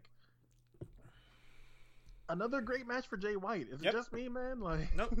The honestly the best Naito match I've seen in a long time. The most Thank you. excited I've Thank been you. about excited the about a night- Naito match. the best Naito match of the year. Yes, it's without question the year. I could maybe go back further. Like I could possibly say that it's better than anything he had last year, even like Thank you. because Like, I'm just oh. not excited about anything Naito does. But but Jay White actually makes me interested in Naito in this match. man, like again, this goes back to like what uh, people how upset people were like after Jay White went to the G1 final after Ibushi instead, instead, instead, instead of Naito. And I mean, a big critique here was that man, the match wasn't even good, and here's Jay White bombing in the biggest and big bombing in the biggest matches of his life. And again, both of us came on here and we said that in the like in like this has happened before. That's fine. There's something that ideally you work on. Yes. Now, at some point, do we gotta take our take like remove ourselves and be objective about something? Yeah. Can I say that Jay White versus Okada bombed when everyone in attendance loved that match? Like I, I, like I probably can't. Like I don't think that's an objective thing to say. That just because I didn't like it, that the match bombed. I think when you say bomb, that's like an overall negative kind of um, connotation or consensus that like yeah they fucked up here. Like the Tanahashi versus Jay White match from from Wrestle Kingdom, that one has that that one has that connotation or whatever. The Naito one versus Jay like sort of, but that was sort of like more middling than it was the fact that it was like a bad match. Here we are, and after people said that, oh my god, Jay White and Naito, that wasn't good. I can't. Jay White's coming going in cold to another big match of his, and I said a couple like either a week ago or a couple of weeks ago that is a that it, I don't know if it was just me, but did it feel like Naito and Jay White were getting more comfortable with each other in the ring? I Yeah. was encouraged. I thought that stuff was promising, and here we are. And I thought these two had a really, really good match. Is it is it in my match of the year conversation or anything? No. Probably makes my top 100, but I really, really enjoyed this match, and I could I could see say, saying like the finish didn't look too great or whatever, but yeah, everything everything else about the match I loved, and again, Jay White brings a different level of heat, brings a different level of, of investment to his big matches here, and you can say whatever you want about not liking the interference or whatever, but whenever Jay is in these spots and people are really into the baby face in distress or in trouble facing Jay and him picking apart picking apart a body part or the uh, continued antics or whatever. Like it, it, it's been it's been a home run most of most of the bit most of the time so far, and I think it was a good personality clash. Like Jay White has been has hasn't been frustrated by Naito in Naito's games, and I think that's been an interesting take on it because everyone that that's faced Naito has always gotten frustrated and flustered by the stalling and the feigning and all that stuff. And Jay White really hasn't been. I thought, and I like, and I like that touch on it. Yeah, and I mean you talked about it, but not the chemistry between the two has really come into its own. They felt super comfortable together. They had a oh, lot of Sorry, Yeah. it's hard, it's hard to cut you off, but like no, no. at some point, like I know, and I know that we have like we were eh, eh, as a as a society we're like so reactionary now because like we're always in, in a rush to like get our takeout. But like, why can't why can't it, why can't something just be like oh, this like this these guys first first time working together, they're not really familiar with each other. Okay, they'll do they'll they'll do better next time. Right. And I feel like especially with these younger guys, like and again this happened to Jay White a couple of times where the first outing isn't really great, and then the next time it's good. The next time it's great. And Jay White's done that with Tanahashi. He's done it with Naito. Done it with Okada. And I just don't get why like we're so quick to be like, oh yeah, this is, this thing isn't gonna work. Look at him, he's bombing with Hiroshi Tanahashi, and I know that a lot of it comes down to you just are already saying hard like there's a very hard pushed white guy in New Japan. I'm done with it, or just a hard pushed guy in general. Whatever, you're not into it, and I, I think that's what a lot of it is. But sometimes people just need more time to get the chemistry together. And these are performers, these are wrestlers at the end of the day. And and not everybody can just sit here and perform and have like an incredible match with someone they have never really done anything with before. You need chemistry. That takes time and all that. And I think this was a was a perfect example of they had never really worked together um, until the G1, and that was them just getting a feel for each other. And here they are, and I thought they knocked it out of the park. Yeah, and if honestly, what would be the fucking point of watching wrestling or investing in anything if if the first time anyone ever interacted with each other, they just had the best match of their career with each other. It just to me it just feels like that's the whole fucking point. You're watching development, you're watching build, you're watching the stories play out. And I mean it's famously talked about, especially the person who pointed it out um, and really got me to like notice and appreciate it was was Simon in the Slack chat. But like Tanahashi's made a fucking career off of this to the point where it almost feels like he sandbags the first matches with people just so that like he can have better matches to get excited for. It's like I don't know if you've ever heard people say like the first time you drink you don't want to get like insanely drunk because then every other time you drink you're just going to be trying to like get back to matching that feeling.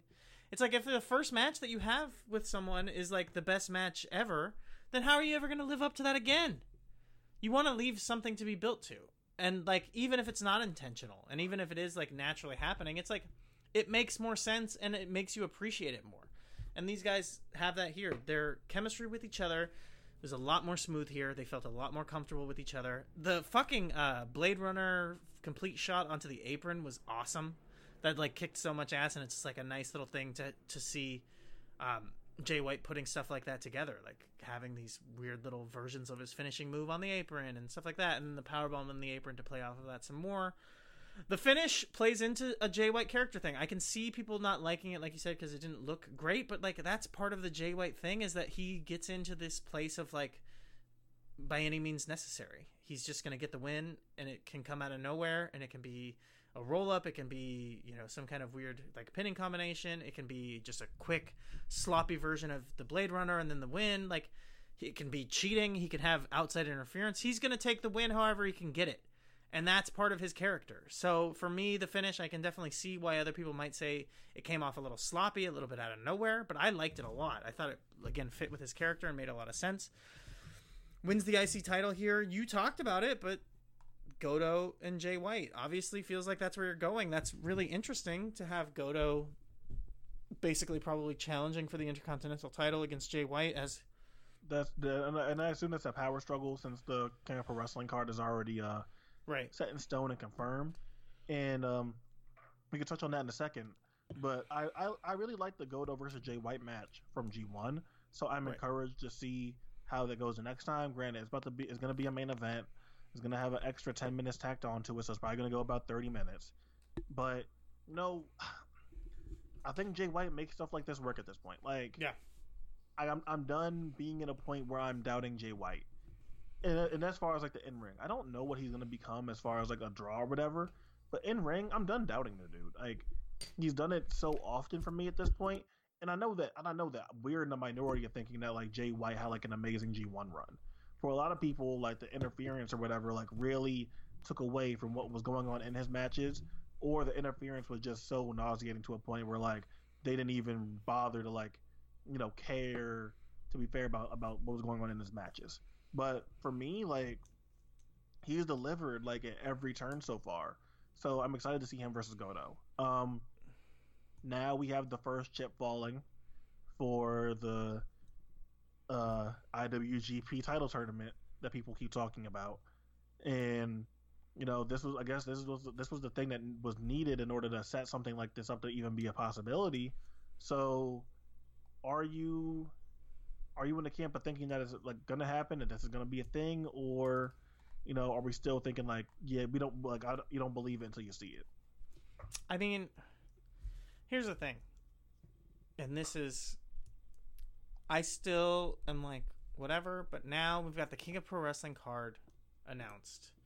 We need to get into the King of Pro Wrestling card and like break it down a little bit, but this, I mean, I hate to do this, but like this plays into my what I what I see, my prediction, what I expect to happen. So I kind of have to break down the card a little bit here which is that Yeah, you know this all, all of this is being started by Naito flapping his gums about wanting to unify the titles, right? Well, what the fuck is happening at King of Pro Wrestling? But the IWGP Heavyweight Championship is on the line. Okada versus Sanada. The G1 winner championship uh, title shot is on the line at King of Pro Wrestling also against Evil. Ibushi versus Evil. So, what do Evil and Sanada have in common? They're both part of LIJ, the group that's lead, led by Naito. So, Sanada wins the championship. Evil wins the title shot. Now, where does that leave Naito? Is he going to challenge the two guys that are in his stable for a match so that he can unify the titles? Is he that like obsessed and just egomaniac to to go after his own people, or do we end up with the biggest possible championship match at King of Pro Wrestling that you could imagine? The former tag team champions going up against each other one on one for the Oh. IWGP title. Evil versus Sanada at the Dome. All of this stuff about the the championship. No, how are you gonna how are you gonna fill the the Tokyo Dome two nights in a row? That's how. When you have Evil versus Sanada, the biggest possible match. These guys were like brothers. They were tag team champions for how long? They were just stinking out the place in terrible IWGP heavyweight Yeah, yeah, tag team I'm gonna say- I- I don't- championship I matches. I don't think they're very. I don't think they're tag team champs for that long. They are brothers. They are the closest of friends. They are they're thick. They're honestly closer than brothers. I know brothers who don't even talk to each other. no, yeah. Um, no, but like, uh, so like that entire thing was really long winded, and I was trying to figure out where you're going to go with where that. I'm going. Yeah. Yeah, and I didn't know if you. Were Could you gonna go- imagine the Tokyo Dome main event being Sanada versus Evil? Sanada's main eventing the Tokyo Dome next year, and I don't think people are understanding this. oh no, it's happening. Not, but not this next- year, maybe, maybe not next year, like Yeah, yeah. next year's 2020, but right, right, 2021, he's main eventing. He's main eventing the Tokyo Dome. Right, I don't think against people have Evil. accepted that shit. obviously against Evil. Evil versus Sanada is gonna fucking pack the pack the house. Sanada versus Jay White. Like, Yes, right. people. Oof. and then the dis and then the discourse just like continues to like implode and like cave in on itself and twitter just collapses That's a fun one because I feel like the people who refuse to accept that Jay White is good are the same people who refuse to accept that Sanada is bad. So uh, they they would like watch yeah, that match. Yeah, I feel like that Venn diagram definitely like. Yeah, there's a lot of overlap there. So those people would be really fun because the match would be like okay or bad, and they would like be And then- and blaming yeah, the wrong blame person. Jay White. yeah, they're they're blaming Jay White for like not being able to you know carry Sanada as much as he should have. Um, but yeah, I think honestly, like this championship thing is is becoming such a fucking albatross. Like it's it's crazy. People are talking about it like it's just definitely happening at this yeah, point like, now. it's, So it's, it's, it's a thing where like I'm almost like done talking about it. Like yeah, until until I see that this is a thing that actually happens, I'm just I'm just gonna shut the fuck up and like just watch what happens because like it's so pointless because we don't know yet. right. Yeah, no, I'm just I can't I can't get into this discourse anymore, especially because I still don't think it's actually going to happen. So it's like I feel like I'm gonna look like an idiot when it happens now because everyone is talking about it so much like it's definitely happening. It's fucking crazy. Um but looking at the King of Pro Wrestling card, you know, they list the like the number of champion, like what number champion you are, and do you know what number champion Okada is right now for the IWGP championship? How, how can I forget? He's a 69th champion. He's the 69th champion. So, you know, that's pretty nice. Um Um, I'm I'm looking at this and I don't know. I, like, so the last quarter New Japan cards, there's always some good stuff on them, but you know what it is. Like, it's Right. like we're gearing up for the Tokyo Dome, and it's hard to invest into the cards. But again, like you look at it, and this is a good card. It's a card that has potential. Um, Taguchi, Taguchi and Roppongi 3K versus uh versus um Douki, Desperado and Kanemaru, Tanahashi and Honma versus Makabe and Yano, uh, Bushi, Shingo and Naito versus Archer, Taichi and uh and Zack, Jay White, Kenta and and Yujiro versus Goto, Ishii, and Yoshihashi. Then we get into the business business end of stuff, and it's Liger versus Minoru Suzuki. We got Evil versus Kota Ibushi for Kota Ibushi's number one contendership at the Tokyo Dome. Will Ospreay versus El Fantasmo for the IWGP Junior Heavyweight title. Um, John Moxley versus Juice Robinson for the United States title in those qualification match, and Okada versus Sanada for the IWGP Heavyweight title. So, th- like for some people, they're always looking at this as like, okay, the title match, and is that gonna be good, and can they make can they make you buy in, and all that kind of stuff. My brain is so messed up that like I saw this and I'm like, are they about to have like two no disqualification matches on the same show? Uh, between between Liger, Suzuki, and Robinson versus Moxley. I'm pretty sure effectively there's gonna be like two brawling style matches, right? Yeah, no, and I And mean, don't, that's, then, then don't even then don't even count in Evil doing his whole Yeah. chair shtick. all of his, that's what I was gonna say. Kota and Evil are gonna get a little nutty because that's what they do.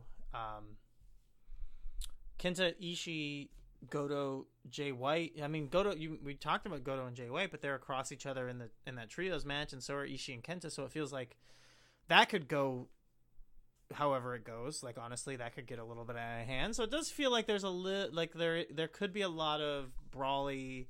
Oh hell, fucking Ospreay and El Fantasmo have some heat to their match. Like there's some background there, and Fantasmo has been has been showing a little bit more edge in New Japan. So I could see even him going, you know, taking it a little bit over the line and getting a little bit aggressive. So this.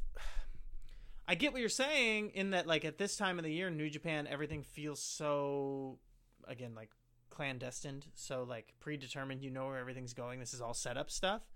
But this show feels like it might be heated. There might be some some brawling and some fighting, and it might be. I could see it coming off and working, and I could also see it feeling really repetitive and boring. That you just have a lot of stuff that feels the same. I don't know. I don't know what to expect really. All right, so we look at this. I, I, I like the card. I think it has potential to be really good. I am especially excited for Moxley versus Juice. Um, I don't Yeah. know if I'm in the minority on this, but like I loved the G1 match they had. I thought it was I thought it was phenomenal, and seeing what they do now, like fully entrenched in that setting, and how intense and physical their matches have been so far already, like I am re- I am really into this.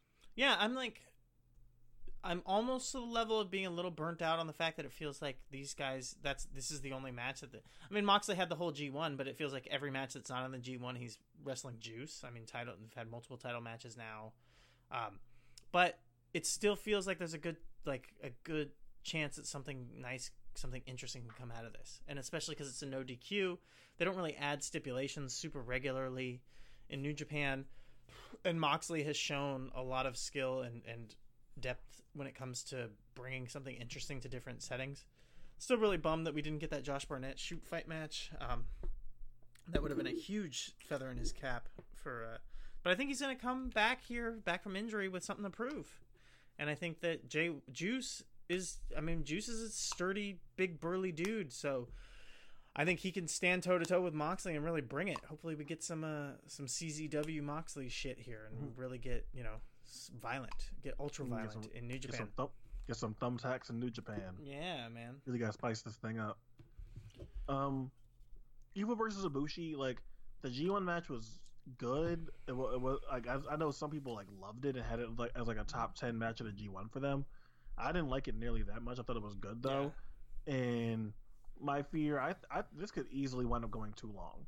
Granted, like there's already five matches on here that need like significant time in order to reach what the uh, office might be thinking might be thinking is their full potential and what they might want to accomplish with the matches. So I don't exactly know, but this could easily be good if they don't wind up going too long. Yeah, if this is quick, you're right. It'll be fine. I think it's not going to be though. I'm, and I think that this is this will probably end up being like the worst match of like the real matches on the show. Honestly, I don't, I don't expect much from these two. They could do a quick, fast pace, just back and forth. Evil, I've I'm historically kind of high on Evil, but I just don't.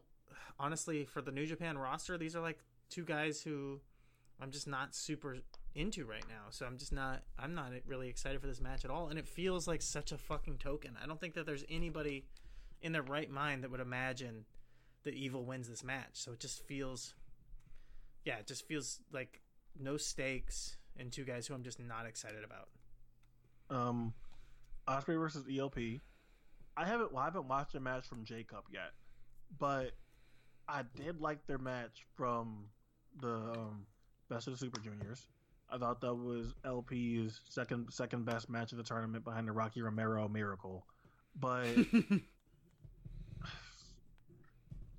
I got now the Starr match being so bad definitely makes me a little bit more apprehensive in saying this, but like Ospreay is so consistently good at this point that I gotta say I think this I think this might wind up being really good. Right. And Ospreay has Ospreay's been trying his ass off to make sure um, ELP looks good in all the interactions they've had. So I think I think I think more than likely this will wind up being a pretty good match. Uh, what do you think the result here is? ELP coming off winning best coming off winning the Super J Cup. Um, one half one half of the junior tag champs with Ishimori. This feud been going on with Ospreay for some months now. What do you, what are you thinking here? I'm. I mean, obviously, my hope, my dream is that Ospreay just drops the title here, get some shenanigans. Obviously, probably some stuff with Ishimori. Maybe even get Robbie Eagles into the mix too, just to kind of play off of everything if he's in town, if he's you know if he's in Japan at the time, because um, he's not anywhere else on the card. So I could definitely see him not being there, but kind of do something like that just to just to have an excuse for why Ospreay loses, and then kind of get him out of the junior junior conversation in general.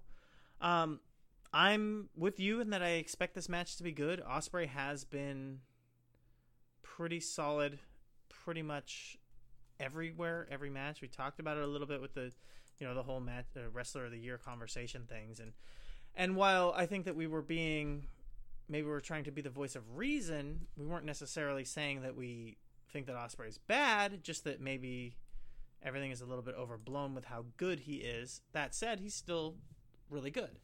Um, and I'm positive on ELP right now. Like I again I said like his in-ring work I understand. It's it is what it is. He's not I won't hear anyone say that he's a terrible wrestler because I don't think that he is terrible mechanically. I think that he's been historically. There's times where he's very bland, especially he, as a babyface. He has the Sanada, he has the Sanada problem, where it's like, right. effectively, he's actually really good at a lot of the stuff, like you know, like doing spot fast and interesting sequences and all that. He can do it, but in between all of that, he lacks. He's completely void of any personality to make that stuff work. And right. I think now with the with the heel turn, he's been better at stuff like that. I still think he's not good at control segments. No, I still think he's really bad at that, and I think he has to. And I think I think he has to work on that aspect of wrestling. But he has the tools to be a good pro wrestler, but he doesn't have any of the stuff to make him interesting between doing cool moves. Right, and as a heel, he's got a little bit of an extra edge to it. And right now, I've been into the heel kind of shenanigans and, and character stuff that he's been doing. So I'm bull on this match. Like I'm bullish on it. I think that there's a good chance that this could be really good. Um, yeah, so that's where I'm at on this. I expect I expect something decent. Uh, so I guess the last one here is Okada versus Sanada, and Okada and Sanada had a good match last year at New Beginning. I liked a lot. I, I know a lot of people weren't really like in love with that match, but I liked the story of it with Okada being so arrogant and cocky coming off the defeat of defeat of Naito at Wrestle Kingdom, and he just talking shit and trying to get Sanada to break character and all that.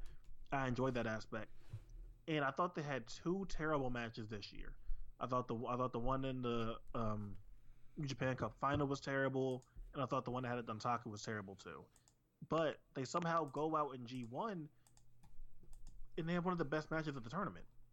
So this is a very hit and miss pairing, and here they are for a fourth time this year. I don't know what to expect. It's gonna go like forty minutes. Tim, like, are you excited for this match? Can can Okada pull it off again? No, I, no, I'm not excited for this. But also, like, I'm not the guy who had Okada as my number one wrestler of 2018. So the thing is, while I think that Okada is very good, and I've actually even started to appreciate him even more in this past year, I I really am not into Sanada. I just I can't even fake it. He just he bores the fuck out of me. I hated the tag team run with Evil, but like I'm almost kind of missing that comparatively because at least it just felt like whatever. Like having him in places like this, it just feels like he's taking up a spot where we could have something interesting and good instead. This could be Zack Sabre Jr. like I would rather have that. Like you know, Okada versus Zack is a better match to me than Sanada. Like I'm just I'm fucking done with this guy, and I don't I don't know. Okada is very good. He is definitely in the conversation as like a once in a generation type talent. Um, and he's proven it by having okay matches with Okada with Sanada in the past. Like honestly, um, because that takes a lot. But this is the fourth fucking time these guys are wrestling each other this year in singles matches. You know, I just I don't know why they keep going to this unless like you said it's just really all about the fact that they're really building Sanada up to be the guy in at least another year. He'll probably Well, that's what it. it is. Like, like I'm not saying it as a bit at all. Like Sanada's gonna win G1. I don't see a world where Sanada is not winning the G1 last year. I mean next year. And honestly, if he doesn't, I would I, would say that that's that's a mistake on them. That you should capitalize on Sanada being that being that high. Like you can look at you can be objective and be like, okay, like I don't like Sanada. You listen to the crowd reactions and how eager people are to like see him in big spots. Sanada should win that G1 next year, and I think they're setting and I think they're setting that up. So right here, like, there's something that New Japan will do. Like when they have an eye on when they have an eye on the match, they'll run into the ground over the over the course of the year and or whatever. But I really do think with this one, they're setting it up as to where like Sanada gets closer and closer to really beating this guy for the title or beating this guy in a in a meaningful match, and I I think it happens. Ne- I think it happens next year, or it's ha- or it happens at the Wrestle Kingdom in 2021. But like they, that's what they clearly think of this guy. Yeah, and they're, I mean, you're right that they're probably not wrong about this. It's probably the smart move, and it probably makes sense. Yeah, like, yeah, like, like, yeah, like I can't say it's wrong. Like I can, that like that's how you gotta approach stuff like this sometimes. Like I might not like Sanada, I might not enjoy watching Sanada from match to match. I might not think he's that good of a wrestler to warrant the push. But the fact is, he's over enough.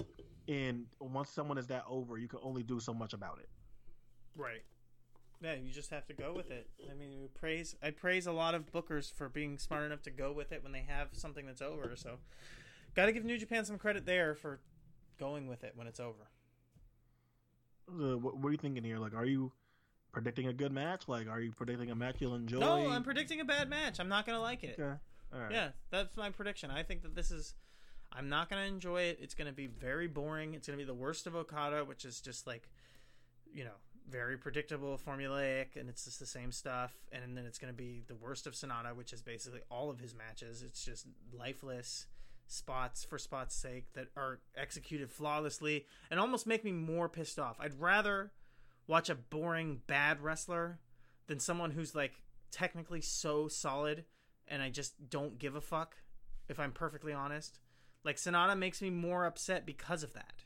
Because of the hmm. fact that when I watch him do it, I'm like, yes, that was done perfectly, but I Because don't you know he give could. a Because fuck. you know he could be. Because you know he could be more interesting than that. yes, if you just did anything and I could be slightly interested in what you were doing, then I would love it because you're you do everything so great, you know. So yeah, Okay, so what's the over under here? Over under on it going 40 minutes.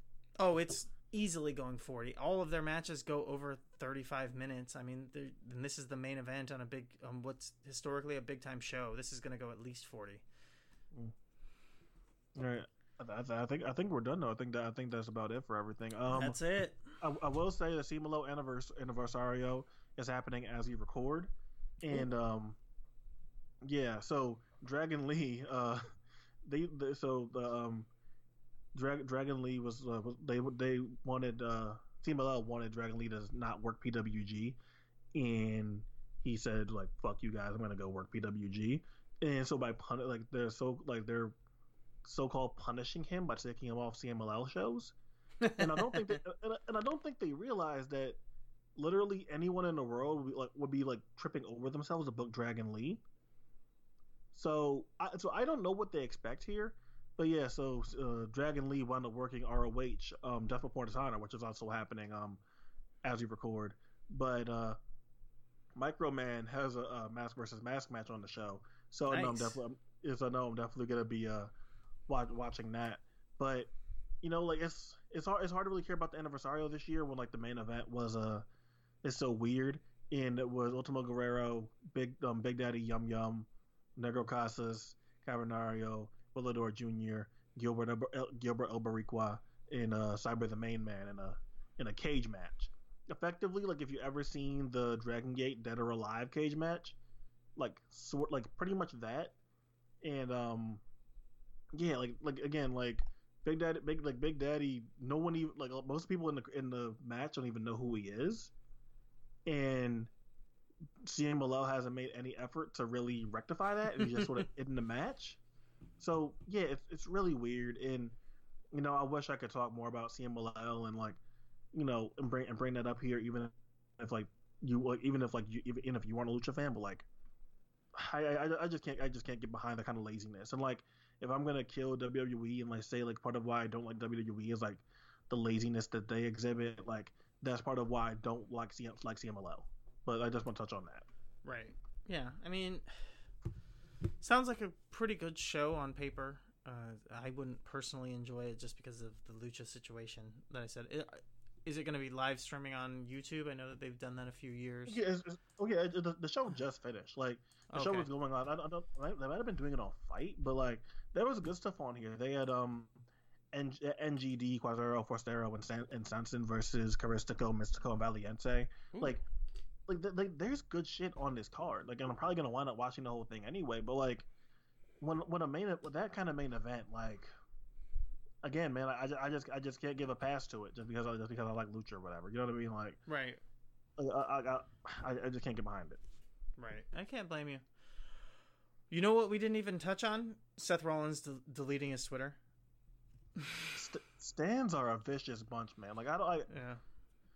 like that's why I avoid like saying like certain stuff about people because like stands Mhm. find stands find everything. Oh yeah. Like if I ever say anything about Sasha Banks, it's always only been positive. Not because I think not because like not because I think that Sasha Banks is like perfect and she does nothing wrong. well, but, I do. but I but, but I just know how that how that stuff can go. Like I made one Sasha Banks tweet as like the stuff with her and WWE was going on, and I said like, how could Sasha Banks be in the wrong for like not like for not liking the fact that she was getting jerked around at her job, and like all these stand people just like were liking the tweet, like liking the tweet and retweeting it and all that, and I was just like, okay, like I guess I know not to say never say anything negative, but like, yeah, Seth Seth Rollins can handle being online. Can't stand the heat. All right, Quentin. Well, uh, if you want to close it out for us, I think we're good for tonight. Uh, yeah, nothing, nothing really going on. Just follow us at Q and um, QNCR on Twitter and email us at QNCR at gmail.com. That's it for us. Thank you.